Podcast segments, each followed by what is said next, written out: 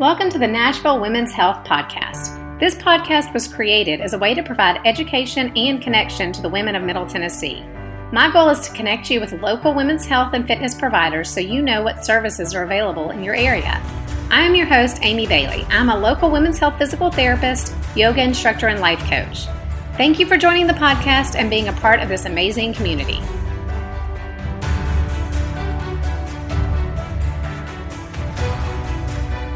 Hey guys, welcome to another edition of the Nashville Women's Health Podcast. It's your host, Aimee Bailey, and I have been a little bit absent lately. I realize that. I want to apologize, but um, just have been busy with work and um, kids and sports. And so the podcast has kind of gotten on the back burner, but I do have some guests lined up, and I have a couple of topics for the next two weeks. I want to cover athleticism in pregnancy and postpartum.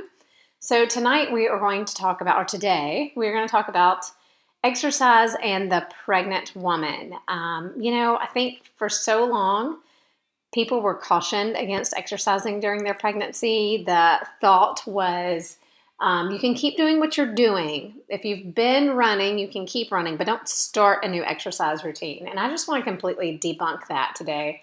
Um, it is okay to start a new exercise routine. Of course, there are guidelines and you should definitely listen to your body, but it is a great time to start exercising at any point in your life, not putting it off until postpartum. There are so many benefits to exercise for our health um, that I don't think we should ever put it off. If you're wanting to move your body, then move your body. Um, and that doesn't mean that to go from zero to like 100 miles per hour. So if you have not been doing any exercise, I don't recommend jumping into the biggest, uh, busiest gym in town. You may want to start slower, like hiring your own personal trainer to do one on one.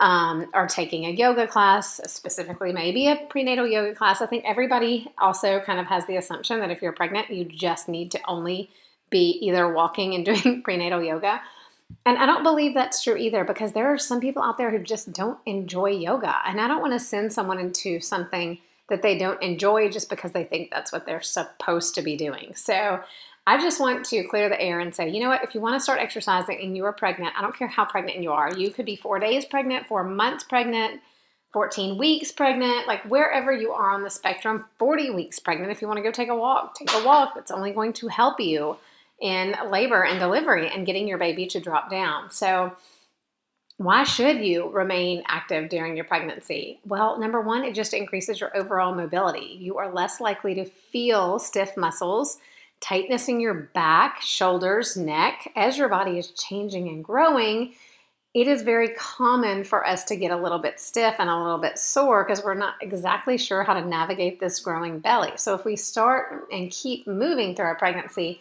it just keeps us a little bit more mobile. Um, it helps our balance. Again, we are growing, we are getting a lot more weight in the front side of our body, which can really throw off our balance. That and the combination of our changing hormones, which makes our ligaments a little bit more lax. So we've got a little bit less stability and then a changing body structure, and our weight is distributed differently. So the more you're moving the body, the more you are getting accustomed to those changes slowly. So you're not going from, you know, zero months pregnant to eight months pregnant. Um, and you're getting these gradual changes over time. And if you are moving your body throughout your whole pregnancy, then you're adjusting over time as your body grows and if as your center of balance changes, as the hormones start getting a little bit stronger and making your ligaments a little bit more lax. Um, but you're also, if you're exercising or moving your body, you're improving your strength, which just makes it easier to carry the added weight. I mean, you gain weight when you're pregnant. You have to. You're growing another human. You're also growing or adding blood volume and fluid around your baby to help support it and cushion it. So, you know, that extra strength in your muscles that you're developing will only help you navigate this pregnancy much easier and feel less fatigued with this growing baby but also it will help support you during that entire labor process. Um, I don't know if you've heard, but some people say, you know, having a baby is like running a marathon and it's an endurance sport. If you actually um, labor for a while and vaginally deliver your baby, or even if you labor and then have a C section. And I'll tell you, I have run a marathon and I have had three, well, two labors, um, three children, but the first one was an emergency C section. So I've labored twice, and it is much more of an endurance event than the marathon that I ran. And I've run multiple half marathons too, but one marathon. So you definitely need strength, you need endurance, and being physical throughout your pregnancy is only going to help you prepare for that endurance event of birthing another human. Um, being active also helps with stress relief. Um, just moving your body, just doing something for you, doing something that gives you just a few minutes to get out of your day, whatever, you know, stressors you had throughout your day, but just getting your blood flowing, getting your mind off of whatever's going on in your life and just getting those endorphins moving throughout your system. So it is a great form of stress relief. I know, especially um, I would say just first time mamas, but I think, you know, a lot of moms get nervous about the labor and delivery or nervous about what's to come how's the baby going to sleep? Where's the baby going to daycare? How are we going to afford this? There's so many anxiety producing things that can just swirl through our minds as we're pregnant. So, getting out and moving your body is a great way to just take that off your head and mind and plate for a little bit. Um, there are also, and I don't want to get super technical in the podcast, but there are definitely studies out there that say that people who regularly exercise have a le- easier labor. They also have de- decreased risk of hypertension and decreased risk for gestational diabetes. So there is some evidence to support the health benefits also of exercising throughout your pregnancy. The biggest takeaway is just find something you enjoy. Again, if you don't like yoga, don't jump into a prenatal yoga class. Um, I think prenatal yoga is wonderful. I love yoga, but I know it's not for everyone. So if you don't enjoy that, if that doesn't sound one ounce of fun to you, don't do it. If you just enjoy walking, get out and walk. Um, find a great time of the day where it's maybe not so hot or too cold, depending on the season. Um, of course, make sure you are safe. Um, I would try to find a flat surface to start on if you're a new walker, not try to go up and down a bunch of hills or go on terrain that might be risky for your balance. Um, of course, get good shoes. Um, find somebody to walk with, have a partner. You know, you can walk and talk and just kind of that makes the walk even that more enjoyable. Um, if you like to dance, I mean, I've never done Zumba, but I know people love it. So, you know, yoga is like my thing, Zumba is not my thing. So, um, but a lot of people love that. So, find a dance class or a Zumba class. Um, you can do Zumba and scale it. You can dance and still make it safe. I know a lot of people are scared they're going to fall or lose their balance and how risky that is for the baby. And yes, that can be risky. But I think if you're starting early in your pregnancy, you can adapt to those changes as your body grows. And then also, if you feel like your balance is just too out of whack or your ligaments are too lax, you can just not dance. You know, you can definitely feel your body and see is this a strategy that's going to work for me today? And if it's not, then just move past it and go do something else. Barre is a great activity for pregnant women. Um, definitely teaches body awareness. There's not a lot of risk as far as jumping or falling with barre. There's a lot of stability and support provided in that type of activity. Pilates, same benefits as barre, honestly, and I love Pilates. Um, I have interviewed um, Amanda Howard on one of my very first podcast um, interviews, but she owns Native Pilates and she is well versed in pregnancy and postpartum. So if you want to try Pilates and you're pregnant, reach out to Amanda at Native Pilates. I highly recommend her. Um, again, yoga. Um, if you have been running, and even if you haven't, if you want to do a slow jog, I am not opposed to that for most pregnant women. Um, I have some caveats or some precautions uh, in a second I'm going to talk about, but finding an activity that you enjoy, I think is great. I also feel like if you are new to exercise, maybe finding a personal trainer or doing some one on one classes is going to be best because you're just not going to get swept up in the um, competitive nature of group classes. You're going to have the attention of the trainer or coach watching you, making sure you're breathing well, making sure your posture looks good, making sure the activity is safe for you, and also giving you suggestions on how to modify or scale the activity. Um, but the biggest thing is just listening to your body. And um, if you have been an athlete, listening to your body is really hard. If we are used to doing a lot of high performance and very busy activities and then we get pregnant, we have taught ourselves for many, many years to ignore that little voice in our head. Um, athletes have something called athlete's brain. So if that is you, and if you are someone who has been working out, you are not someone who is trying to jump into working out during your pregnancy, I want to encourage you to, at least during your pregnancy and postpartum, to start listening to that voice that you've been ignoring. If you start questioning, is this activity safe? Is this weight too heavy? Is this distance too long? Am I jumping too high? Is this uh, workout too strenuous, if you're starting to question those things, then start listening to it. It still may be okay for you, but if you're questioning it, it might be time to either change it, scale the activity, find a coach or someone who can help you maybe do it best for your body at that time. And then really ask yourself if those questions are starting to pop up in your brain why am I wanting to do this exact activity on this date? Is your reason because you've always done it and you think you should be able to do it? Or is your reason because you feel safe in your body and you feel like this is comfortable? You know, just start really questioning your if if that's popping up in your head, if the little flags are popping up, then start questioning the why. And then, you know, you may need to appeal to someone who can give you better guidance there. But really asking yourself, do I feel up to this today? Just because you lifted heavy weights yesterday, um, today may be a new day. You may be more fatigued today. Um, you are growing a human. So it's okay to not run along a normal progression like you would have done before you were pregnant. Um, it's okay to take some light days if your body is telling you, hey, I'm just not up for this today. Um, you might be going through a growth spurt, or your baby might be going through a growth spurt, or the day before might have just maxed you out too much and it's time to get a little bit of a rest. And that's okay too. Also, just noticing if you're having any symptoms related to whatever activity you've chosen to do. So, symptoms can be different for each person. Uh, pain is certainly a symptom. So, back pain, even neck pain, um, pubic symphysis pain that's the pain right in the front of your pubic bone that some women get during their pregnancy or pain in the low back around the sacrum, um, pelvic pain, pelvic heaviness, anything that is pain related, definitely seek out guidance at that point or scale it down, take a day off, really listen to your body because you are adding extra weight of another human. You are adding extra blood volume. Um, things are a little bit different, and your posture and your balance has changed. So, we don't want to create an injury. We don't want to make things harder as you get bigger and get closer to delivery.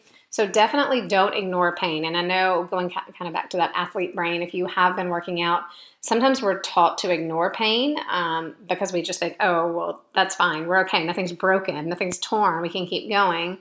But things are changing and hormones are changing your body during this um, time, and we don't want to risk difficulty later. You know, we want to set you up for success um, through your pregnancy, during your labor and delivery, postpartum, and beyond through your whole life. So we don't want pain to escalate into something bigger. Uh, I did mention pelvic heaviness. So if you're having pain or pelvic heaviness, if you just feel like baby is sitting super low, today, you might want to change your activity for that day. Um, if you feel that you're just pushing down through your pelvis instead of it feeling supported, you may need a pelvic health PT or a personal trainer who is, you know, very skilled in pregnancy and or postpartum.